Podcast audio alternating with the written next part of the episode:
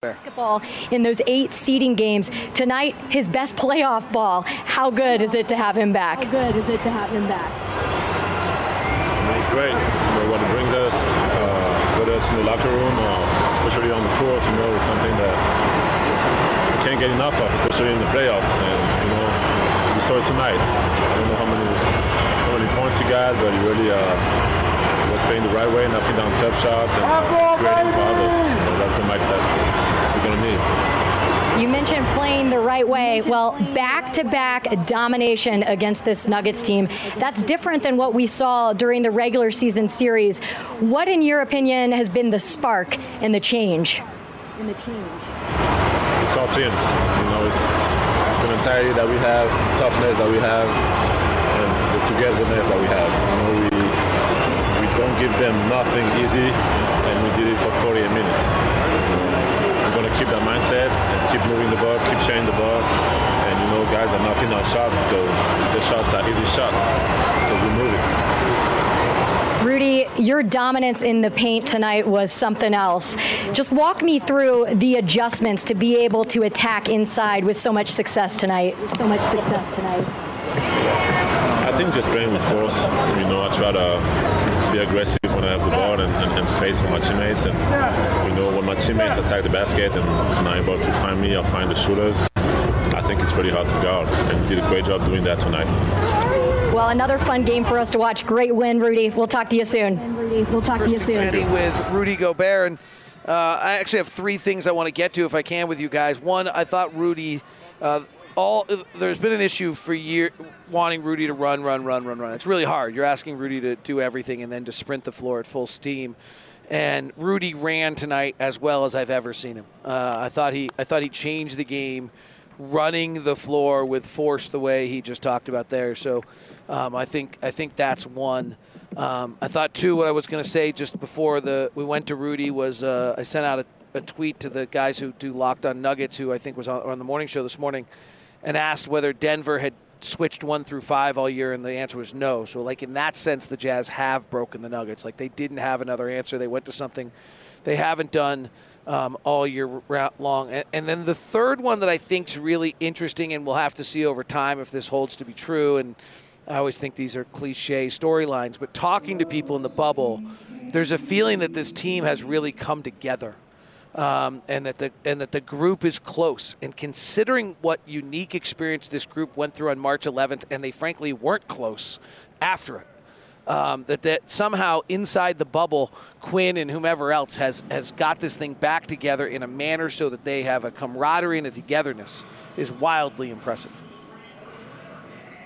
Yeah, I think you're right on, and, and want to get Gordon's thoughts on that too, David. It uh, there was one moment where Rudy had a big play, might have been no, it was in the first half, but I mean, there was a moment there with Donovan and Rudy that seemed like the old happy-go-lucky kind of jazz, where Donovan came up off the bench and gave him a shove right in the chest before a, a high five. So uh, it it and then let's not forget that Quin Snyder in the playoffs is really great. If you give him uh, time to game plan and to adjust, and uh, you heard Coach Wells on with you, David, talking about how you know, regardless of the outcome, he's still going to be up till one in the morning or whatever Coach said.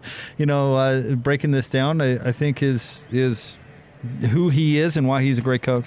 You know, I think you have to examine both the physical and the mental and I don't want to get all existential on anybody here, but uh, obviously the Jazz are feeling they're doing what Quin wants them to do, and they're feeling confident doing it. And once you have that going, then you build this sort of uh, this the aura around your team where you feel like you're not going to miss. And we wondered in that first half after Rudy had those 20 points, what would happen? Would the Jazz be able to hold it together? And boy, did they ever they didn't make stupid mistakes. They felt comfortable. They got to their spots, both inside and out, and, and took the Nuggets apart. And when you see a team do that, this is about as well as I've seen any any Snyder coach team play. I mean, yeah, you're it forgetting that, that Oklahoma beauty. City series was something else. Yeah. Like, Yeah, and remember how loaded that Oklahoma City team was, right? Like- Certainly up there. I Yeah. mean, it is. It's it's something special to I, see. I, sorry, I didn't mean to interrupt. I mean, Gordon, I think you're right. They're playing as well, but like, we all have a tendency to recency bias, right? Like today was perfection. That Oklahoma City series, they were outmanned, right? That's Paul Mm-hmm. George and Russell Westbrook, and that was Steven Adams. I mean, that, that team was loaded, and and he he and he had not Quin annihilated them in that series. Mm-hmm. Um, but I think you're right, Gordon. In this, I can't wait to rewatch the first quarter because I thought the Jazz reads were just incredible.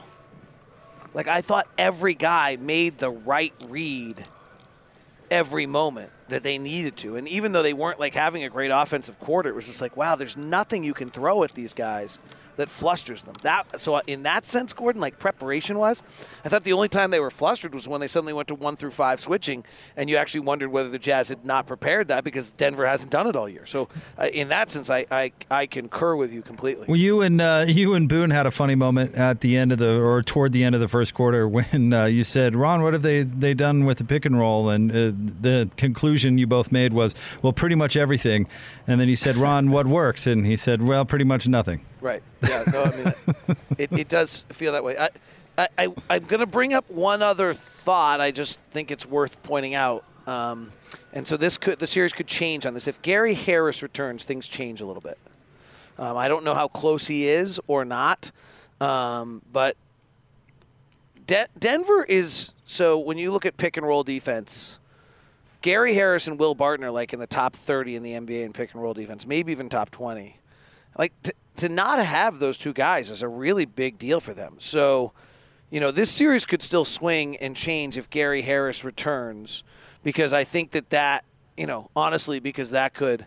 Um, that gives them another defender. And so, what the change that they've made is when they went to one through five switching, they pulled Michael, Michael Porter Jr. out of the game and had five good defenders on the floor. Well, if they if they suddenly have Gary Harris, then they have another good defender. So that could impact the series.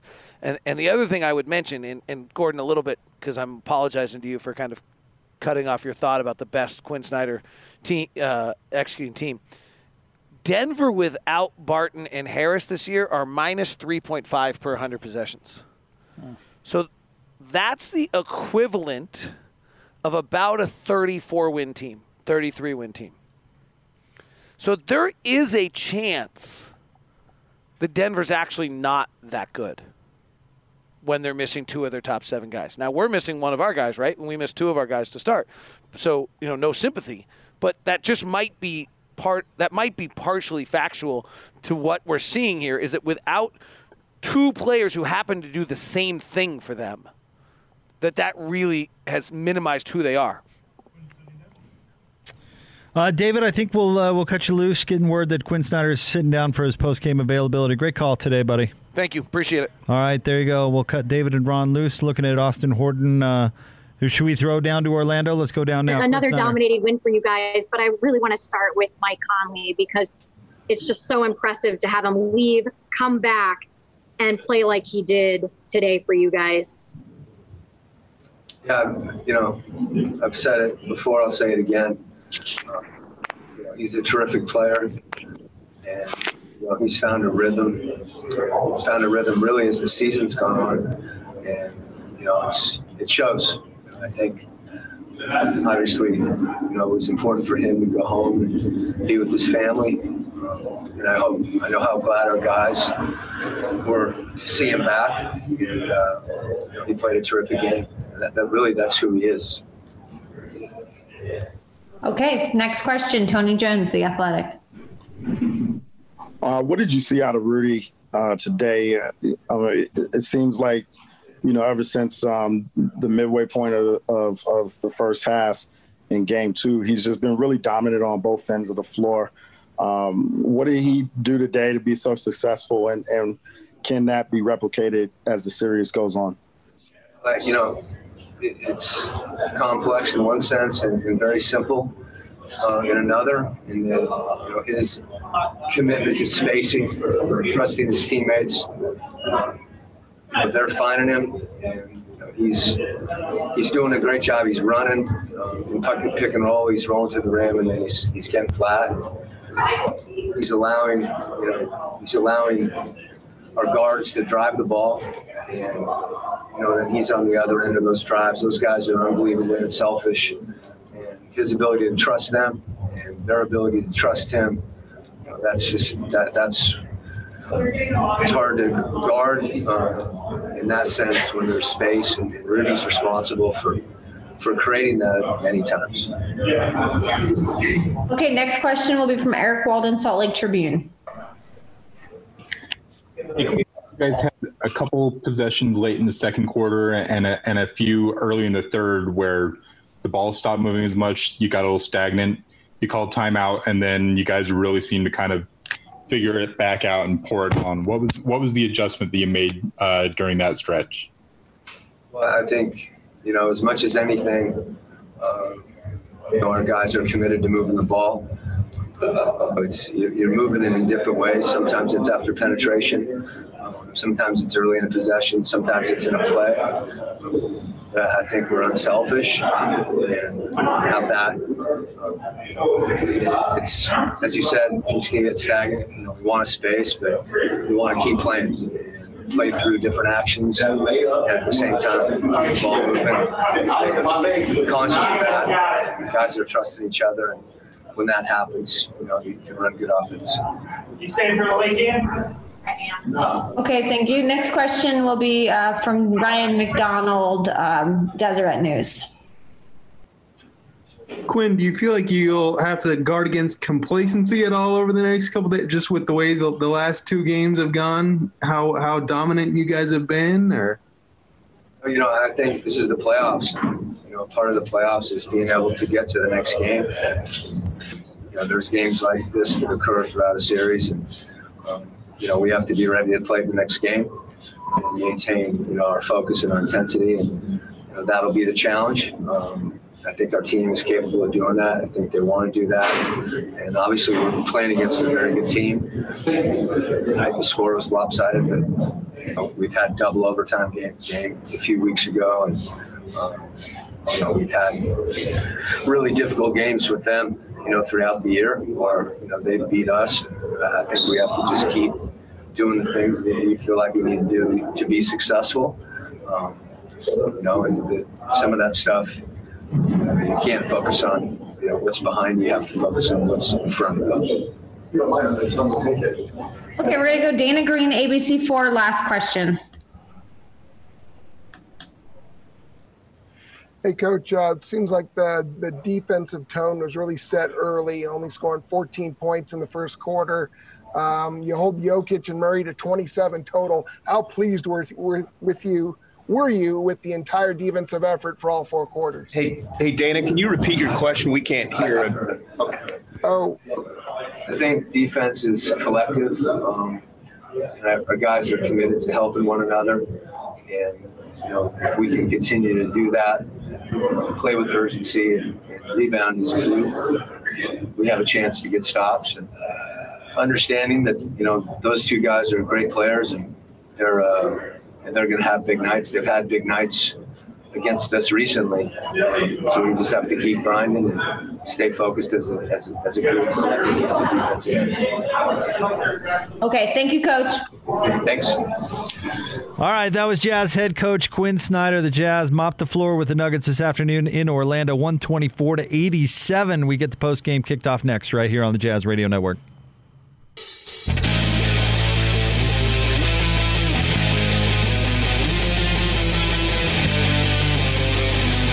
Jazz Game Night Post Game Show here on the Jazz Radio Network. The Jazz win big over the Denver Nuggets. They take a two games to one lead in their best of seven Western Conference playoff series, 124 to 87. Gordon Monson, Jake Scott with you and Gordo.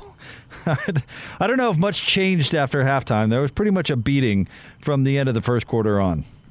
And that's what happens when you when you're feeding the ball to Rudy Gobert and he's just dominating down low and then you turn to say Mike Conley, who hits what seven? What he what he hit? He hit uh, a, a, ridiculous amount. I mean, of accurate shots. Uh, nine of 13, seven of eight from three. I mean, when you're getting those that kind of one-two punch, no wonder the Nuggets were feeling loopy. And uh, Conley was was unconscious. I mean, just an incredible performance. His third highest scoring output tw- uh, with 20 of his playoff output of his career, excuse me, 27 points, 9 of 13 shooting, 7 of 8 from 3, which is just amazing. Uh, Donovan Mitchell this afternoon Uh, 20 points on 5 of 13 shooting. He was 8 of 9 at the line. He had four boards and assists. You mentioned Rudy. Uh, Rudy 24 and 14, most of that damage coming in the first half. But, you know, they this is the help, uh, Gordon. I know you've talked about this a lot. This is the help that they got Donovan Mitchell. This is, uh, you know, Mike Conley. It's exactly what we talked about. Donovan doesn't need to score 57, and the rest of the guys are getting it done. And tonight or this afternoon, it was Conley and Gobert, and they only, well, they didn't even need 20 from Mitchell, to be honest, that beat down. And so, you know, you allow him to have just 28 minutes. Uh, in fact, a lot of guys got some rest, and just, I'm sure Donovan was happy to let Rudy and Mike dominate a game. Yeah, like you said. I mean, well, uh, it's a rat a tat tat here, you know, 27, 24, 20, boom, boom, boom, boom, boom. And then Georges Niang thrown in 16 and Clarkson with 11. And, and then uh, the other guys weren't exactly stagnant. I mean, they were doing, they were contributing in other ways, moving the ball. Uh, we keep hearing that over and over again move the ball, move the ball. And that's what they're doing. But uh, Quin Snyder essentially saying, hey, can't look back, got to look forward. But something tells me that unless something drastic changes on the part of the Nuggets, uh, the Jazz are just punishing them. And I think a lot of tonight obviously had to do with how the Jazz played, but the Nuggets were really bad. I mean, you don't lose you don't lose by that much and, and not be bad. But the Nuggets were really bad. I mean, yeah, Rudy and, Rudy pushed Joker around today all day. Yeah. Uh, Jokic with only 15 points. He had six assists, five rebounds. In fact, in this series, Jokic's assist numbers have been way down. Jamal Murray had 12 points and six assists and five boards, but both those guys basically ineffective, and both those guys didn't even play in the fourth quarter. Oftentimes, what I've seen in in uh, tough, tough competition situations when one team or one individual, if it's an individual sport, when they are just playing at a certain level, it's easy for the other team to sort of lose it. And that's what we're seeing out of the Nuggets right now. I mean, even if the Jazz had if the Jazz had had scored one more point in the first game, the Nugs would be down three zip right now. I mean, if I'm Michael Malone, I, I am really worried about the psyche of my team. And and it, it doesn't just happen. It happens for a reason. And the Jazz, the way the Jazz are playing, is that reason. Use the nickname Nugs. I've never heard that before. I don't know why I cringe, just to, but but I suppose that's a good nickname. The Nugs. I've been using that nickname for years. No, man. I've never heard you use that yeah, nickname. man. I, I, Nugs. Yes, the Nugs. That's what they are. Well, the I Nug- spell it differently than maybe others. I just leave it at the single G, but that's uh, neither here nor there. My point is that the Jazz are causing this kind of collapse on the part of the Nuggets. It's not happening just for some for no reason at all, and and they. I mean, Malone uh, better find some answers in a hurry, or else his team, his team is hurting big time. Well, I you know, uh, Gordon, I, I don't like. Uh, you know, necessarily to give uh, others on the station a whole lot of credit, but uh, just kidding. Scotty uh, was right on the money today in the pregame, where he said uh, basically Please, when you ask a question, speak up. Uh, Kristen, do you want to ask one more follow up?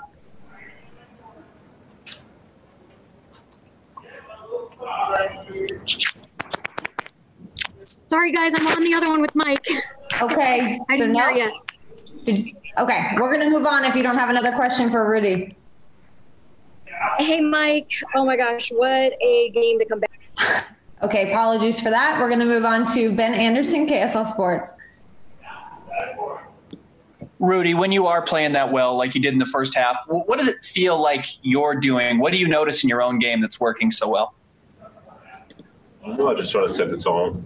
Uh, mostly, of course, on the defensive end, but offensively, try to be a force and and be aggressive. And you know, whether it's setting screens, running the floor, or finishing and, and being aggressive, you know, it's all about trying to set the tone. Okay, next question Andy Larsen, Salt Lake Tribune. Rudy, when they're defending like that, where are you getting your opportunities in the flow of the offense? I think that the, the, same way I usually do. You know, it's all about uh, it's all about the way my teammates are able to attack and, and, and either find me or find the open man. And you know, no matter what defense uh, they throw at us, we, we know how to. They know and we know how to how to read that defense and and try to make the right decision. You know. Okay, uh, next up, Tony Jones, the Athletic. Hey, Rudy, how much soul searching did you do, you know, in the last few months, just in in the in the vein of hey, you know, trust your teammates to get to get you the ball when you're open, and just you know, shrugging off one play, get to the next play, and how important has this series been for you? We know what the goal is, you know, but it's, it's great to be able to be back out there and to be able to play at the highest level. And, you know, we I think we have a a great group and we have a great opportunity. And I think I'm, proud of that, and I can be in a, either in a positive way or in a negative way. You know, so it's all about uh, keep doing what I what I do best for my teammates, keep keep getting better.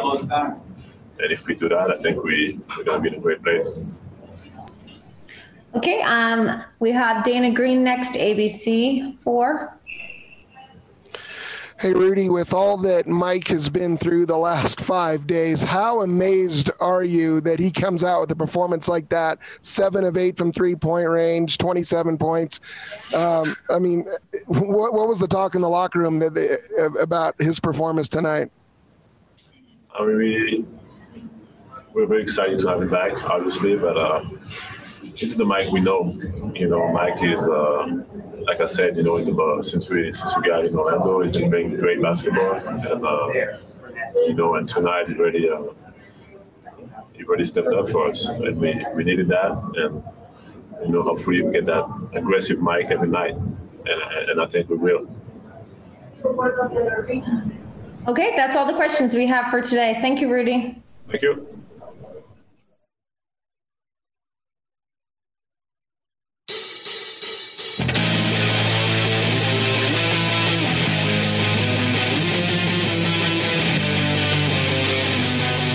Game Night Post Game Show here on the Jazz Radio Network. The Jazz win big over the Denver Nuggets. They take a two games to one lead in their best of seven Western Conference playoff series, 124 to 87. Gordon Monson, Jake Scott with you and Gordo. I don't know if much changed after halftime. There was pretty much a beating from the end of the first quarter on. And that's what happens when you when you're feeding the ball to Rudy Gobert and he's just dominating down low and then you turn to say Mike Conley, who hits what seven? What he what he hit? He hit uh, a, a, ridiculous amount. I mean, of accurate shots. Uh, nine of 13, seven of eight from three. I mean, when you're getting those that kind of one-two punch, no wonder the Nuggets were feeling loopy. And uh, Conley was was unconscious. I mean, just an incredible performance. His third highest scoring output tw- uh, with 20 of his playoff output of his career, excuse me, 27 points, 9 of 13 shooting, 7 of 8 from 3, which is just amazing. Uh, Donovan Mitchell this afternoon, uh, 20 points on 5 of 13 shooting. He was 8 of 9 at the line. He had 4 boards and assists. You mentioned Rudy. Uh, Rudy 24 and 14, most of that damage coming in the first half. But, you know, they this is the help. Uh, Gordon, I know you've talked about this a lot. This is the help that they got Donovan Mitchell. This is, uh, you know, Mike Conley. It's exactly what we talked about. Donovan doesn't need to score 57 if the rest of the guys are getting it done. And tonight or this afternoon, it was Conley and Gobert, and they only, well, they didn't even need 20 from Mitchell, to be honest, that beat down. And so, you know, you allow him to have just 28 minutes. Uh, in fact, a lot of guys got some rest, and just, I'm sure Donovan was happy to let Rudy and Mike dominate a game. Yeah, like you said, I mean, well, it's rat a tat tat here, you know, 27, 24, 20, boom, boom, boom, boom, boom. And then Georges Niang thrown in 16 and Clarkson with 11. And, and then the, uh, the other guys weren't exactly stagnant. I mean, they were doing, they were contributing in other ways, moving the ball. We keep hearing that over and over again move the ball, move the ball. And that's what they're doing. But uh, Quin Snyder essentially saying, hey, you can't look back, got to look forward. But something tells me that unless something drastic changes on the part of the Nuggets, uh, the Jazz are just punishing them. And I think a lot of tonight obviously had to do with how the Jazz played, but the Nuggets were really bad. I mean, you don't lose you don't lose by that much and, and not be bad. But the Nuggets were really bad. I mean, Yeah, Rudy and- Rudy pushed Joker around today all day. Uh, Jokic with only 15 points. He had six assists, five rebounds. In fact, in this series, Jokic's assist numbers have been way down.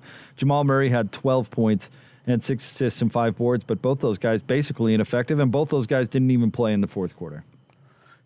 Oftentimes, what I've seen in in uh, tough, tough competition situations, when one team or one individual, if it's an individual sport, when they are just playing at a certain level, it's easy for the other team to sort of lose it. And that's what we're seeing out of the Nuggets right now. I mean, even if the Jazz had, if the Jazz had had scored one more point in the first game, the Nugs would be down three zip right now.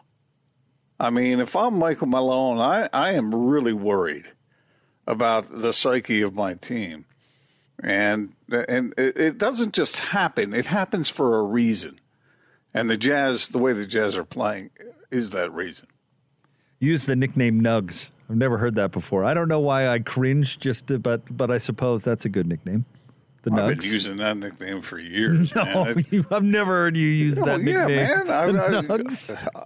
Yes, the Nugs. That's what they are.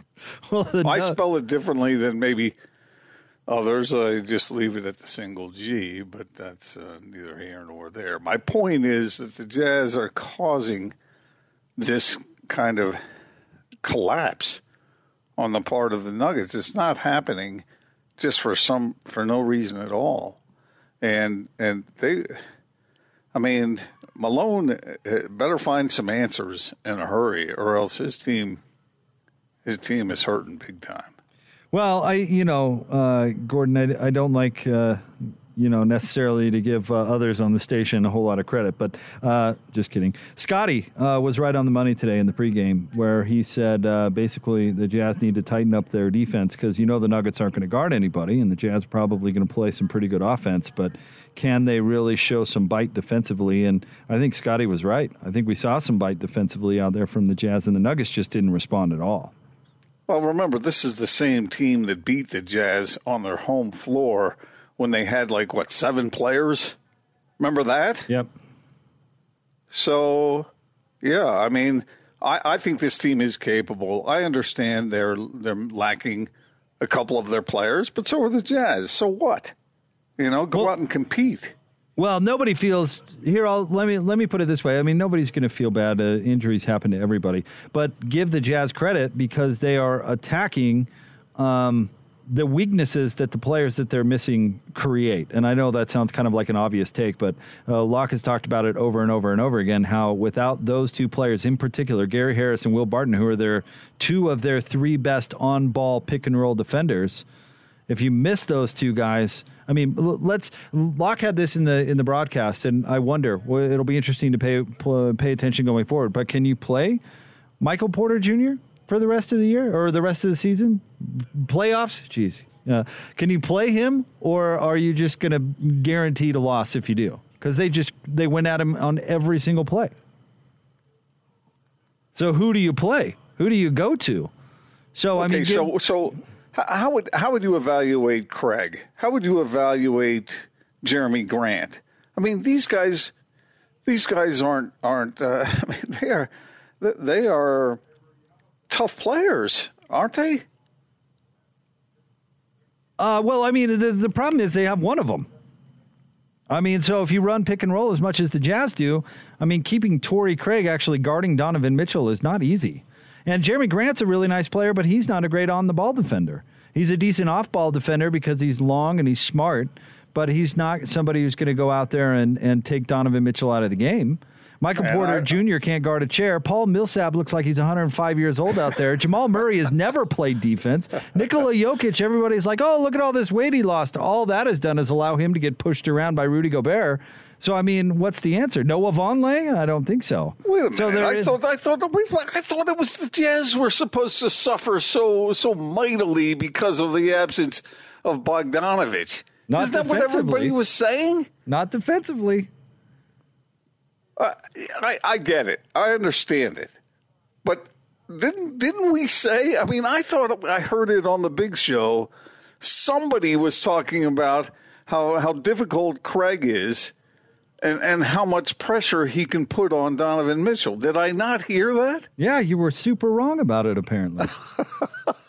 Uh, no, I, I think I think Craig is really good, but give Donovan Mitchell credit because if you look at their their past going up against each other, Craig has presented some problems. But Donovan, you know, student of the game that he is, he's figured out ways to get the switches that he wants, and he's figured out ways to uh, to attack Craig, and, and getting Craig some fouls hasn't hurt either. So uh, you, you, know, I still think Torrey Craig is a good defender, but when you're the when you're the lone guy out there, Gordon, uh, you know, it's it's tough because all you have to do is set a couple of picks, get the switch that you want, and then we saw Denver start to switch everything in the set in the end of the first half, and it seemed effective. And Jazz figured it out in the second half, getting those mis- mismatches with Gobert that you're talking about. So, uh, you know, there's there's just not, you know, if you don't, we know this, Gordon. If you don't have the personnel, it's it's really tough sometimes to adapt, and this is why you've got to give Royce a guy like Royce O'Neale some credit because he's going out there and playing good defense and doing the dirty work because the, as we saw in game number one, the Jazz don't have a, to- a ton of one-on-one defenders themselves, so that puts a lot of pressure on Royce, just like it does Torrey Craig. Well, I understand what uh, what what could be said if you want to start making excuses for the Nuggets, but uh, and the Jazz did shoot fifty-one, better than fifty-one percent. But how do you explain the thirty-seven percent shooting by the Nuggets? Well, partly is a bad night. That's what I was trying to get to earlier. I mean, partly the Nuggets just didn't play that well, but the Jazz. And what are, was what was game two? I think I think let me put it this way. I don't think the Nuggets played well in either game, but I think the defense was more a recipe in today's game than it was game two. Do you disagree with that? For the Jazz. For the for the Jazz. I thought the yeah. defensive bite was better today than it was in game number two. And then when you have that kind of defensive bite, and then at the other end, you have Mike Conley hitting, like we talked about earlier, nine of 13 from the floor, seven of eight from deep. I mean, that's just a punch. That's just punch right in the nose. All right. Uh, for those of you, uh, well, actually, we'll say good uh, afternoon, not good night, good afternoon to our network stations. Uh, game number four is coming your way on Sunday. Tip off for, for that game will be at 7 o'clock. For those of you sticking around with us, we'll get you more post game sound and we'll continue to break this one down as well. 124 to 87 is your final. The Jazz beat the Nuggets, take a two games to one series lead right here on the Jazz Radio Network.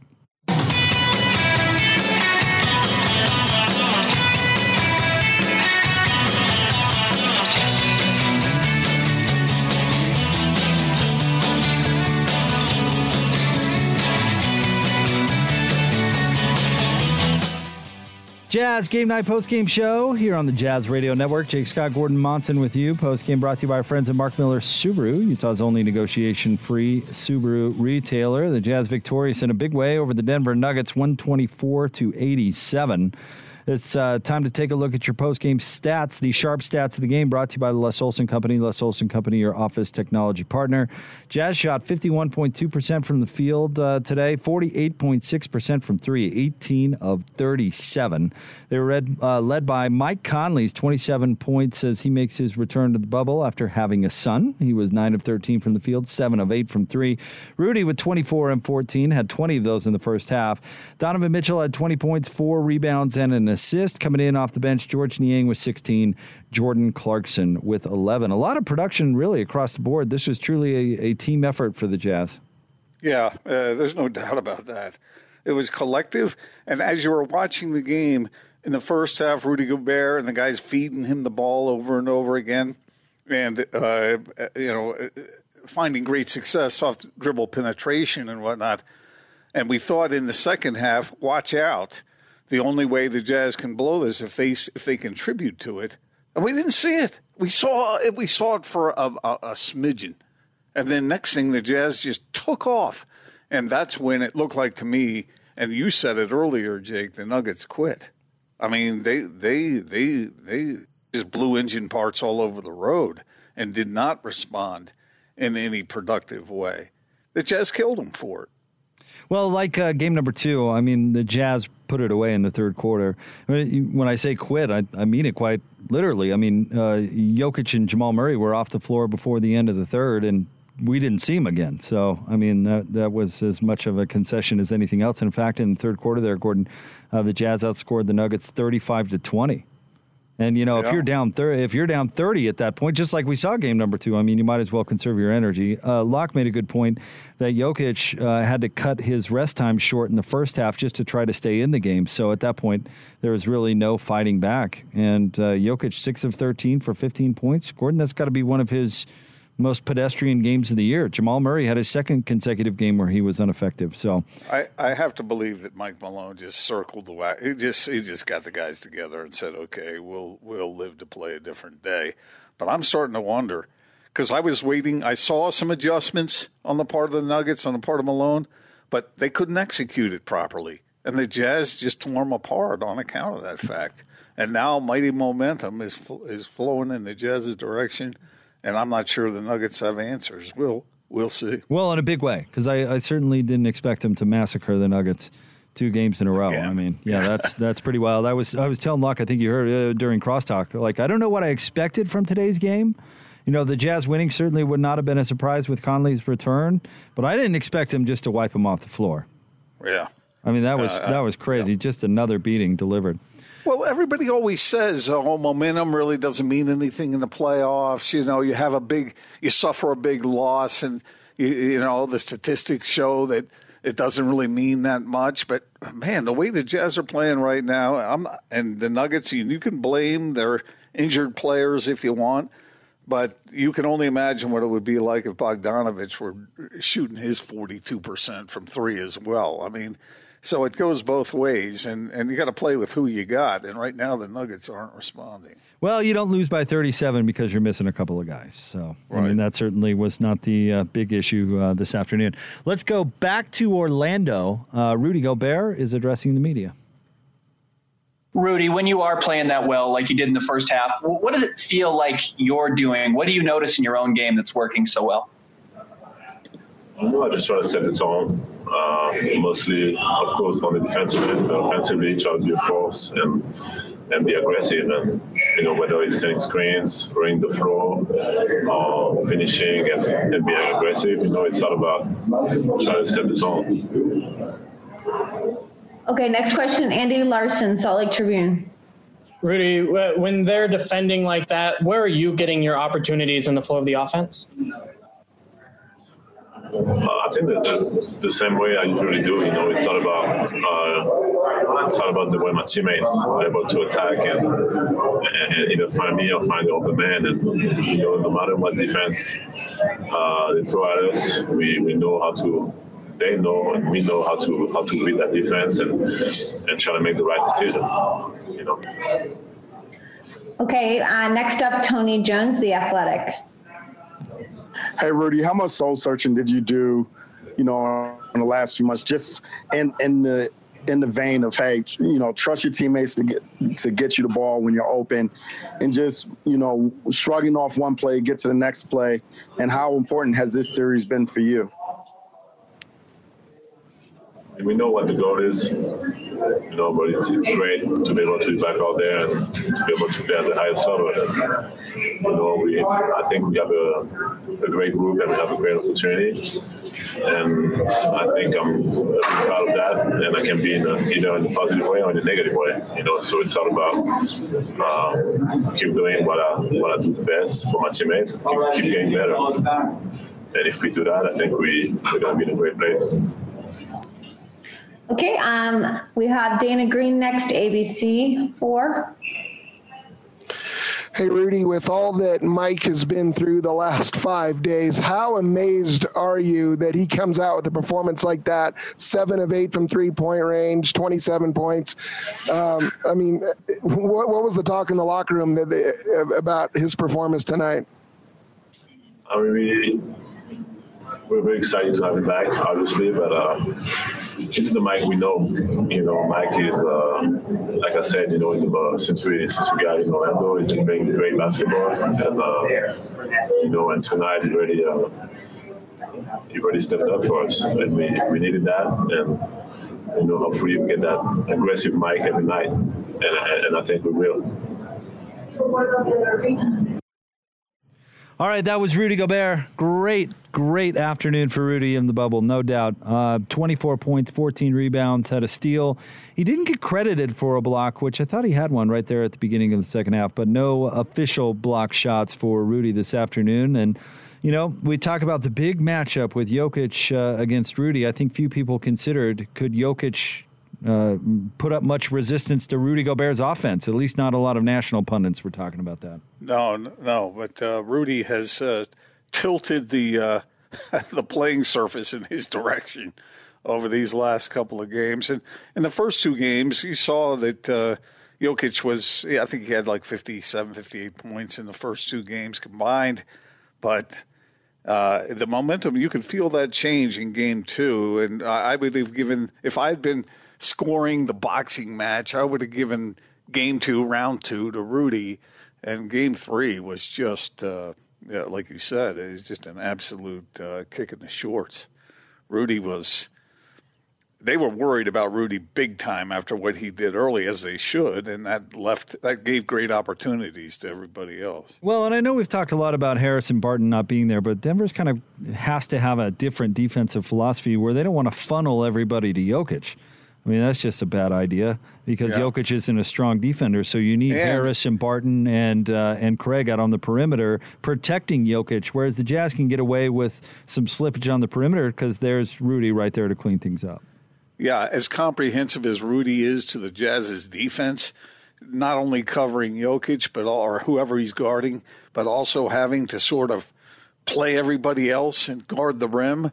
Uh, that's the same thing with Jokic on the offensive end for the Nuggets. He's busy down there. He should be. He wasn't today, but ordinarily he'd be very busy down there, and so he can't take on even if he could do it, I'm not sure he's wired that way or physically capable, really, of uh, playing really tough, tough defense.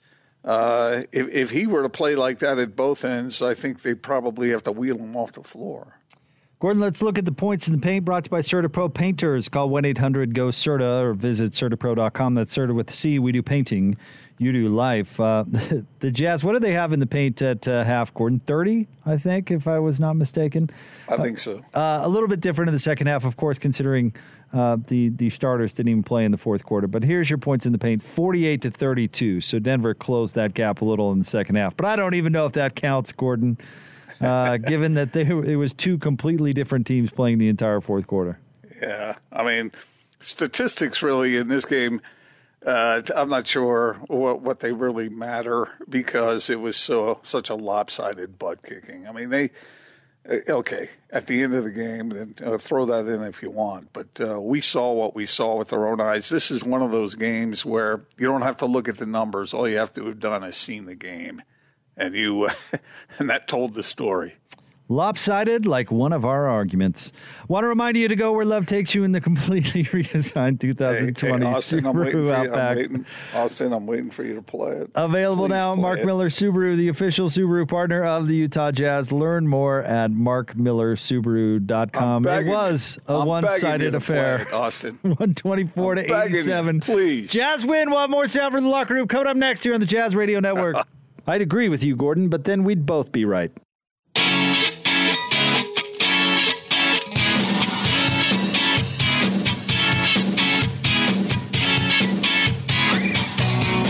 Jazz Game Night Post Game Show here on the Jazz Radio Network. Jake Scott, Gordon Monson with you. It's brought to you by Mark Miller Subaru, Utah's only negotiation-free Subaru retailer. 124 to 87 is your final. The Jazz have now a two games to one lead in their best of seven series with the Denver Nuggets. And Gordon, when the Jazz win, you win. Every uh, the day after every Jazz win, home or away, Little Caesars is giving you free pizza.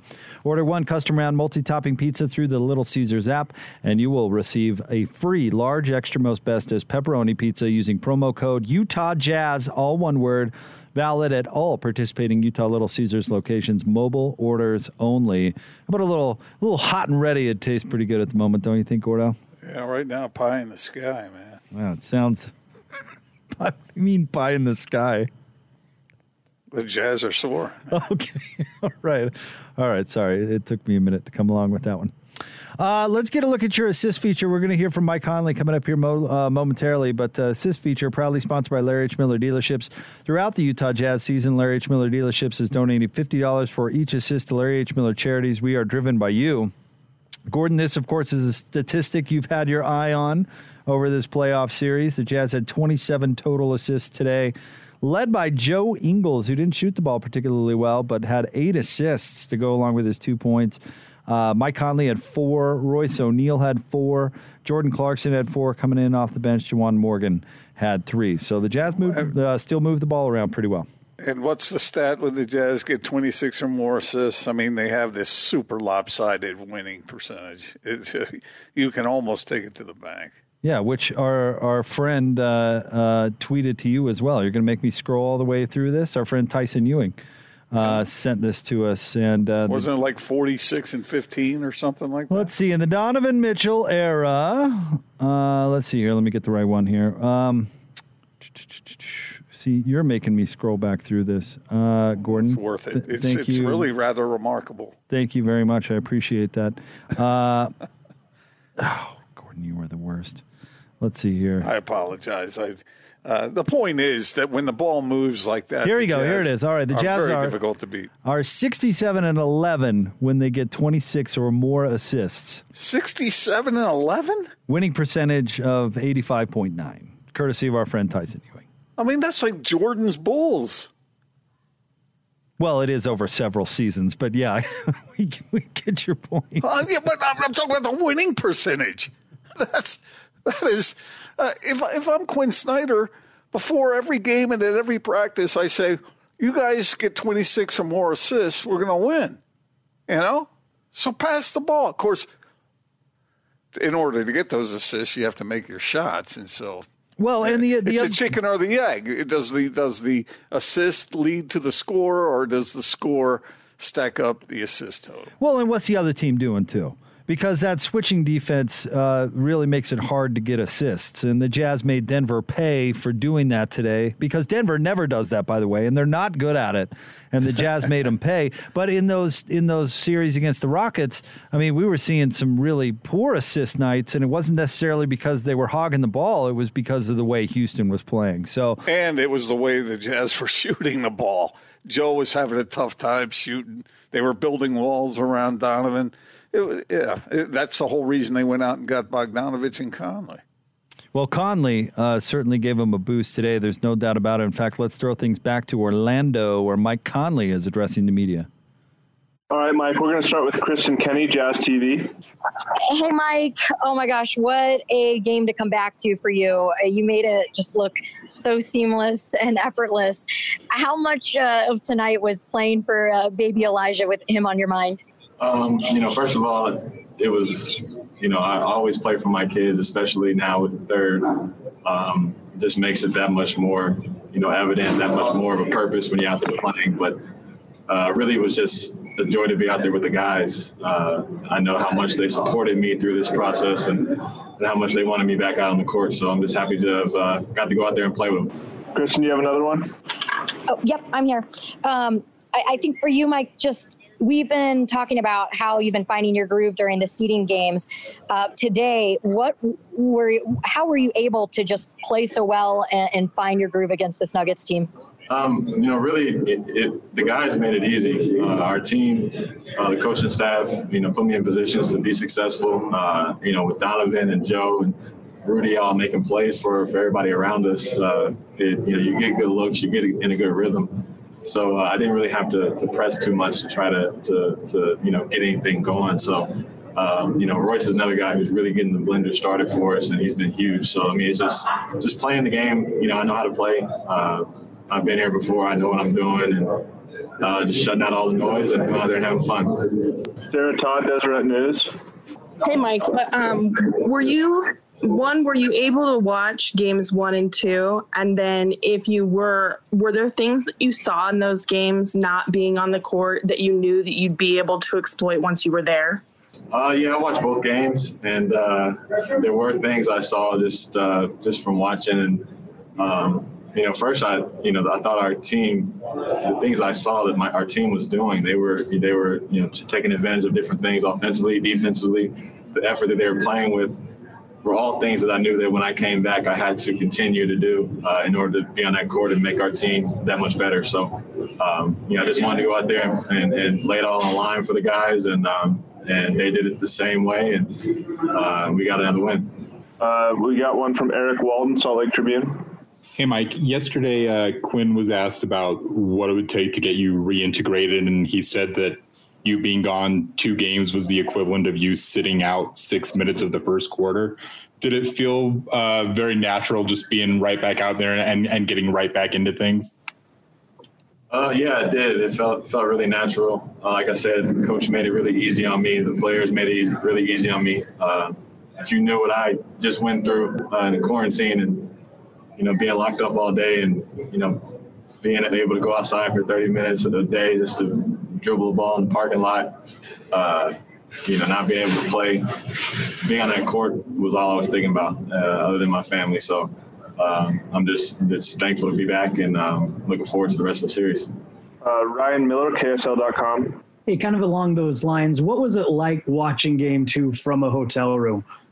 Um, it was it was very hard. I you know for me, I'm not a guy that gets nervous during games, but I, I, was about as nervous as you can get just preparing for the games, just like watching them on TV. I'm like a super fan, and um, I get anxious. And, I start to sweat. I'm sitting there and I'm yelling at the guys on the screen and uh, texting the guys that you know during the game, even though I know they're not going to respond. I'm just you know just giving them my thoughts and stuff. Just um, just being a fan and being supportive.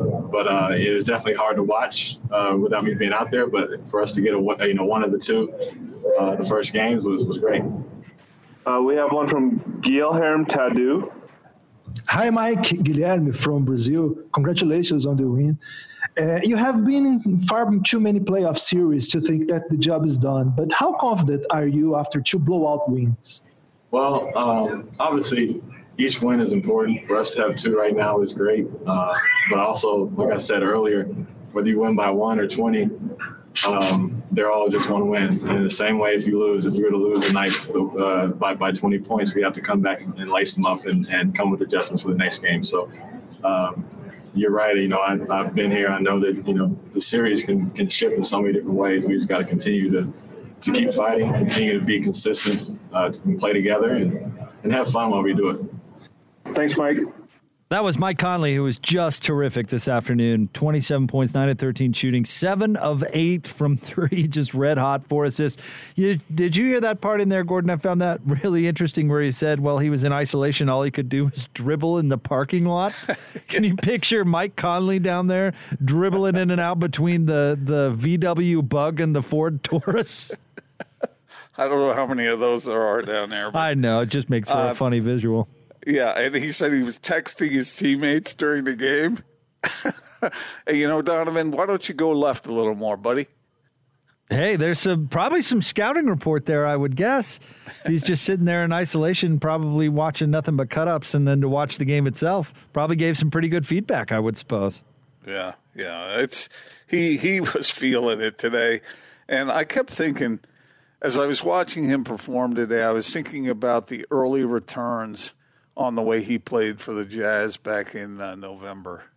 You know, uh, it was a little rough for him back then, but I don't think any Jazz fan was even thinking anything about that today as they were watching him just dissect a, an opponent in the in the playoffs. It was it was really a stellar performance. You know what? I I think all that narrative about him digesting his new role, I think was 100% legit. I think he was the guy for his entire career where, uh, you know, he was the engine. He was the decider, as a former president once said. He was the one who who laid everything out, and and his team win or lost based on how he played. And I'm I'm speaking kind of on the whole. Yeah, I, I realize there were other good players in some of those Memphis teams, but I think you get my point. He comes to the Jazz, and and frankly, you know, this is Donovan's team. Or Donovan and Rudy for that matter. I mean, we saw it in, in game one when it came down the stretch in the fourth quarter. And I know Mike wasn't there, but I think you get my point where it was it was Donovan's show. This is Donovan's show. He's the best player on this team. And maybe with Mike Conley, and we talked about this when he was injured during the year maybe too with the with the the break and the layoff maybe he just took a step back gordo and thought you know what? I could i just need to bang open shots create some offense and fill a role on this team and and really production you know but running the ship running uh, doing the the directing that's somebody else's gig. Maybe i can enjoy it a little bit right? Well, I, I think people expected him to be able with the with the many seasons he's had in the past. I think people thought that he would pick it up quicker than he did, if, if what you said is true.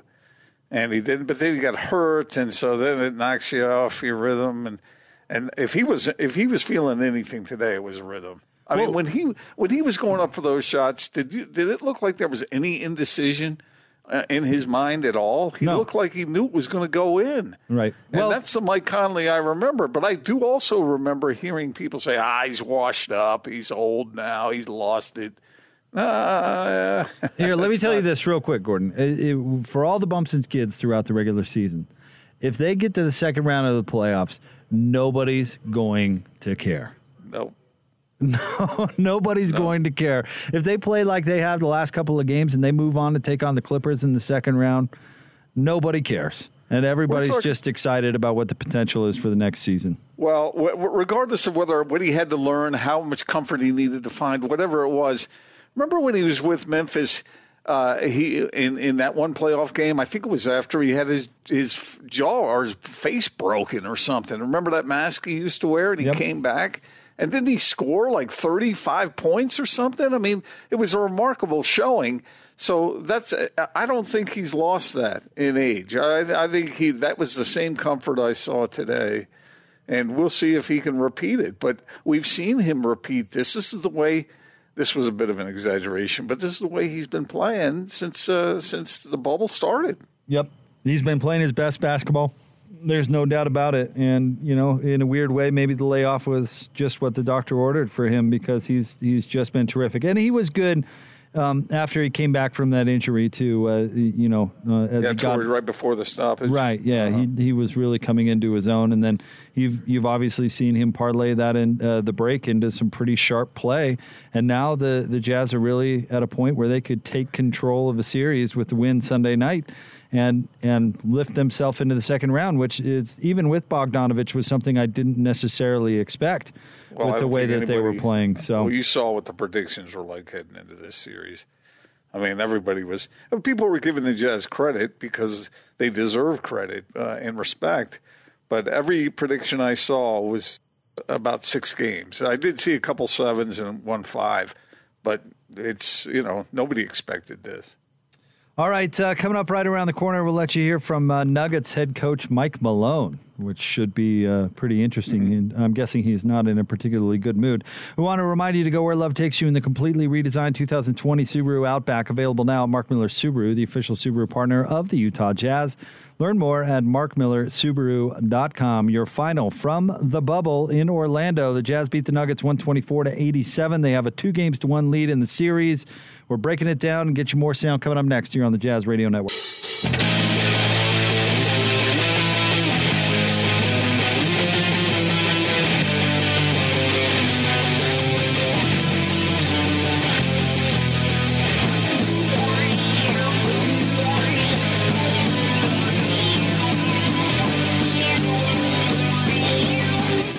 Jazz Game Night Post Game Show right here on the Jazz Radio Network. It's brought to you by Mark Miller Subaru, Utah's only negotiation free Subaru retailer. The Jazz victorious in a big way over the Denver Nuggets this afternoon in the bubble in Orlando, 124 to 87. Jake Scott, Gordon Monson with you. Jazz now have a two games to one lead in the series. We'll get you back down to Orlando for some sound coming up here momentarily. Let's take a quick look at your Master of the Glass, brought to you by Safelite Auto Glass, local vehicle glass expert, proud to be the preferred auto glass partner of the Utah Jazz. Safelite Auto Glass also proud to present this year's Master of the Glass Rebound Program. At the end of the regular season, Safelite donated $5 for each rebound secured by this year's team rebound leader, with all proceeds going to benefit the neighborhood house. Uh, this afternoon's master of the glass was Rudy Gobert, Gordon. uh, who had 14 total rebounds. Uh, he had five offensive rebounds, so nine and five. Royce O'Neale with another nice rebounding game as well, uh, with eight boards. Uh, the Jazz actually out rebounded the Nuggets 50 to 45. So a nice game on the boards for the Jazz. Yeah, the Jazz just dominated in every way in this game. Shooting the ball percentage wise, getting good shots, getting assists, limiting turnovers, playing defense, not quitting. Yeah. Well, who can blame them for quitting when you're down 30 in the third? Well, yeah, but how did how did you let him get to that? Well, I, I don't know, but pathetic. but you live to play another day at that point. Save your guys the effort. Do you? That's the question. Will they live to play another day? Yeah, they'll play, but are they done? Well, I don't know. We'll see if the Jazz have broken the Nuggets. I I would guess I heard Locke say this in uh, in his broadcast. I would guess we've still got uh, some close games left in this one. I mean, Mike Malone, he's kind of getting blasted on uh, online right now by the Nuggets fans, just kind of teeing off. But he's a good coach. I mean, his game plans haven't been real terrific for the past couple of games. We talked about that a little bit yesterday on the Big Show. But I mean, he's he's going to bring something that that's going to be effective against the Jazz, and the Jazz have to be ready to adjust. Yeah, I agree with that. But these players have to execute what he's drawn up. And so far, especially at the defensive end, they haven't done. But if you told me that the Jazz would limit the Nuggets to 87 points in, in this series in any one game, I, I don't think I would have believed that. I mean, that that is a remarkable stat, especially with the way the scoring has been in the bubble. No doubt about it. All right, speaking of the bubble, let's throw things back to Orlando, where Nuggets head coach Mike Malone is addressing the media. All right, we'll go ahead and get started and open up for questions. We'll begin with Vic Lombardi. Vic, go ahead. Coach, after what you've seen over these last two games, is there anything you can point to? What what is missing? What what is lacking from your team right now? Uh, I would say uh, defense was a great place to start. Um, you know, 124 more points for them. Uh, 50 from the field, uh, 18 more threes, and 22 more second chance points. So I know we talked about it going in, uh, how uh, we have yet to take anything away from them. Uh, you know, you can't get beat from the three point line. You can't get beat uh, beat in the paint, and you can't get beat on the glass. And that's just happening for three games now. We've been dominated in all three of those areas. Um, so I would say definitely uh, it starts there. And if you dig deeper into that, I, I think it's just more. Uh, I think we give in too easy. You know, our, our group has to be a lot more mentally tough. Uh, we lost this game at the end of the first quarter, start of the second quarter. Uh, they closed the first quarter on, I believe, a 12 to 4 run. Uh, they opened the second quarter on 11 to 2 run. It was it was a wrap. That was everything after that. The second half and the last eight minutes of the second quarter was just window dressing. We lost the game in that crucial stretch, and uh, you know, that, that obviously cannot happen against a good team like the Utah Jazz. All right, next we'll go to Mike Singer. Mike, go ahead. Hey, Michael, you've said that the playoffs are a time for accountability. Uh, what did you tell your team after today's game? Uh, I'm going to watch the film. I'll watch the film, and uh, obviously, our performance tonight was nowhere close to being good enough uh, from a uh, an effort standpoint, from a competition standpoint, from a discipline standpoint. Uh, we had a stretch. Uh, I said maybe the last four minutes of that second quarter, where that looked like playoff basketball to me, where guys were actually playing hard, competing every possession. Uh, but you can't do that for four minutes and expect to be in a game. Uh, they're playing at a different level than us right now. And uh, we have to somehow find a way to not only match that, but exceed that going into game number four. All right, next we'll go to Harrison Wind. Harrison, go ahead. Hey, Michael, uh, you, you said after game two, their best players played well. We need our best players to play well. Just how would you explain what you got from your top two guys tonight? You know, I'd start off by saying give the Utah Jazz credit. You know, obviously, uh, Rudy Gobert dominated us tonight 24 points, uh, 14 rebounds, 11 of 15 from the field. Uh, Mike Conley dominated us tonight in his first game back. Um, yeah, and, and we're not going to go anywhere if Nikola and Jamal combine for 27 points. You know, I think as you watch every series down here in the bubble, um, the teams that win, the best players are stepping up and playing well. With that said, it's not just on Jamal. It's not just on Nikola. Everybody else has a job to do, myself included, and none of us are performing. Now, I'm not coaching well enough. We're not playing well enough, and uh, a lot has to change going into Game Four because this is two games in a row we've gotten our ass kicked. Next, we'll go to Mark Kiszla. Mark, go ahead. Nikola's traditionally played very well against Gobert, and he was fantastic throughout the last playoffs. Um, every once in a while, he doesn't get too engaged right at the beginning of the game. Any reason that happened in this game? Yeah, that's uh, think that'd be a great question for Nikola because uh, I, I, don't, I haven't had a chance to speak with him yet. Uh, obviously, um, 15 points, six assists, five rebounds. Um, those are okay numbers, but for Nikola, obviously, we need more. Um, and especially when Rudy Gobert is having the game that he's having. But it, it, all starts on the defensive end. I know we only scored 87 points tonight. We had a, a roughly, I think, the six minutes mark of the first quarter to the nine minute mark of the second quarter. They went on a 23 to six run. We scored six points in close to nine minutes. Uh, so we have to be better offensively. We have to be better defensively. And Nikola and Jamal have to kind of lead that charge.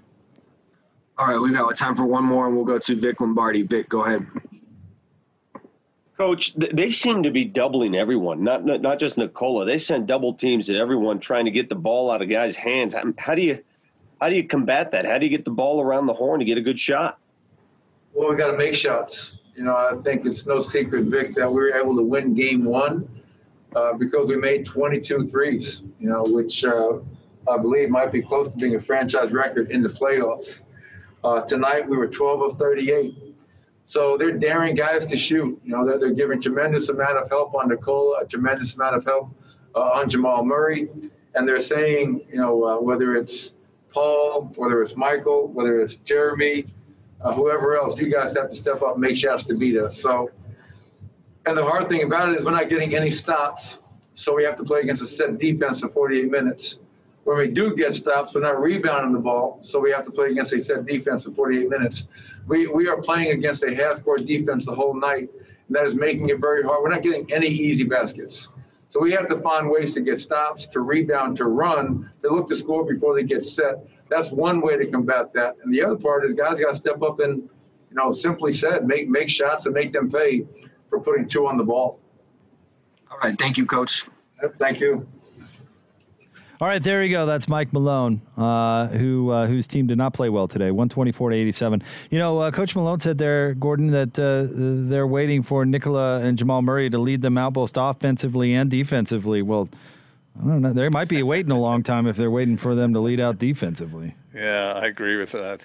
They it's it's a classic example when it when a when a team uh, plays well at one end, then they'll they they give more effort at the other and we've seen that with the Jazz quite frequently. And that right now, the ball's not going in for the Nuggets, and uh, on account of that, the defensive effort is lame. And that it, it's I like what Mike Malone said there. He said uh, we got to play at a different uh, at a different level. We have to be more mentally tough. You know, this team does not look mentally tough to me. It looks fragile. Want to remind you to go where love takes you in the all new, completely redesigned 2020 Subaru Outback. Available now Mark Miller Subaru, uh, the official Subaru partner of the Utah Jazz. Learn more at markmillersubaru.com. Your final from the bubble 124 to 87. Jazz beat the Nuggets, take a commanding kind of two games to one lead in the best of seven series. We'll wrap it up the post game coming up next. Stay tuned right here on the Jazz Radio Network.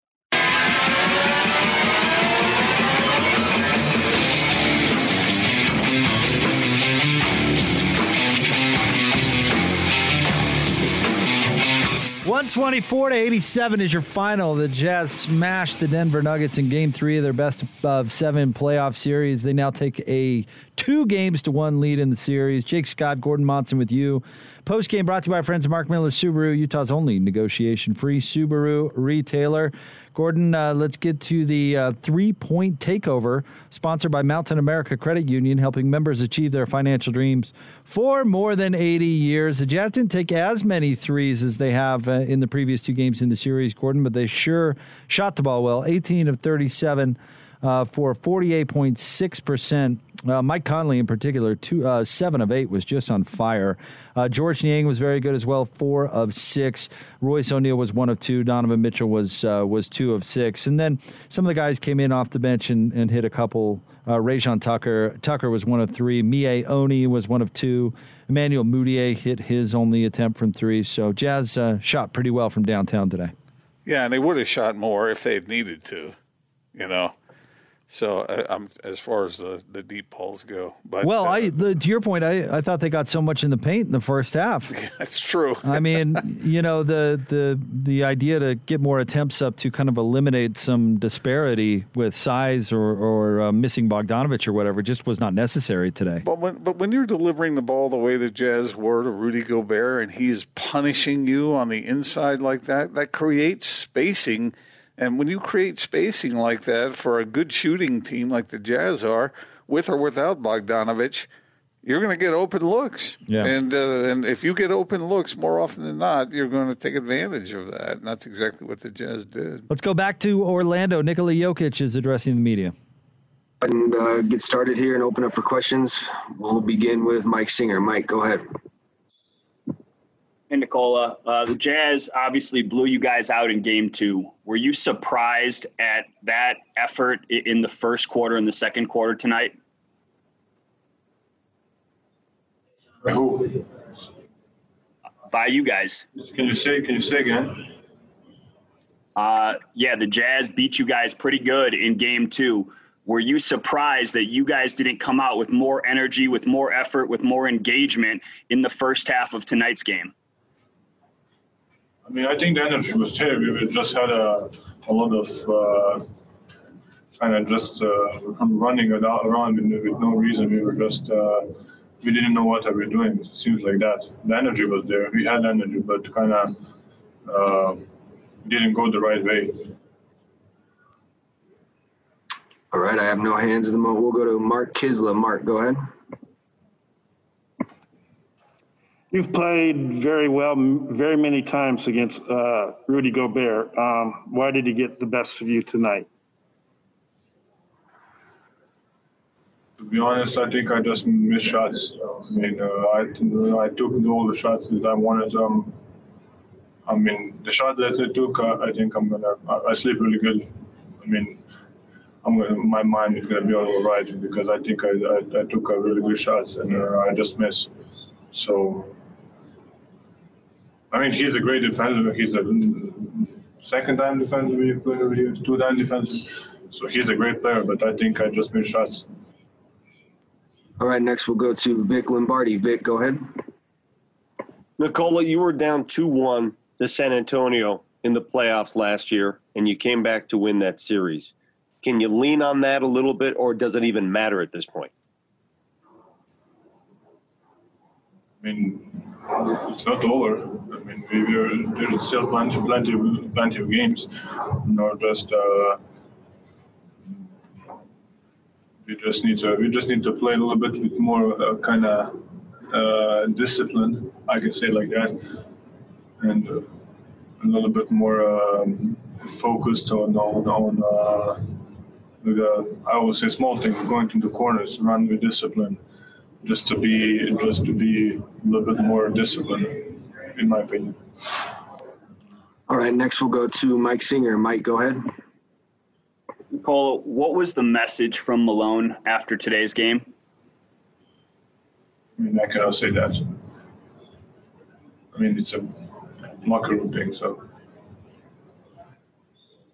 All right, next we'll go to Eric Walden with the Salt Lake Tribune. Eric, go ahead. Hi. Uh, so the Jazz tonight started just one for nine from three point range. Seemed like you guys were challenging them well. And then in the second quarter, uh, they really started to go off, be a lot more efficient. What changed? Was it was was it just them making more shots, or did something change defensively from you guys? Uh, I mean, Mike only had he had like six, seven threes, uh, but um, I don't know what's did we change something to be honest in second quarter. I, I don't remember, but uh, they were just uh, they were kind of getting open shots. So even if uh, only only only only do couple couple uh, pull up threes. So I don't know. There's something drastically change. I'm not sure. All right, we have time for just one more here, and we'll go to Harrison Wind. Harrison, go ahead. Hey, Nicole, after back to back losses like this, how big of changes do you think need to be made, whether it's lineups or rotations or game plan, or is it just more uh, of the small things like you were saying earlier? I mean, I think it's just to play uh, play harder, you know, just to play a little bit. Uh, uh, we'll get the rebound, steal the ball, whatever. Just good. I mean, we had 11 we had 11 free throw attempts. They had 26. They, they, that's just saying that they were aggressive. They were attacking the basket. You know, we were just um, kind of there. All right, there you go. That's Nikola Jokic. Uh, Gordon, he was obviously a little grumpy, and uh, don't blame him because he didn't play very well. Uh, six of 13 from the field, 15 points, uh, six assists, and only five rebounds. I mean, the, those numbers are way, way down for Nikola Jokic. Check me if I'm wrong on this. And Austin, maybe you can back me. Did I heard him say we didn't know what we were doing? Is that what he said? I didn't hear those words exactly. What what context was it? Uh, it was one of the first qu- answers he gave, and uh, he was essentially asked what, what, what went wrong, uh, why they played the way they did, and uh, I swear that's what I heard him say. I'll go back and check the tape, but uh, that's uh, that's a bit of an admission there that needs to be fixed in a hurry. All right, let's go back down to Orlando. Jamal Murray is addressing the media. All right, we'll go ahead and get started and open up for questions and begin with Mike Singer. Mike, go ahead. Hey, Jamal. Um, Malone just said that stretch in the second quarter where you guys started to cut into it, that four minute stretch was the only part that looked like playoff basketball to him. Why do you think that the effort level fluctuates uh, from regular season effort to, to playoff effort?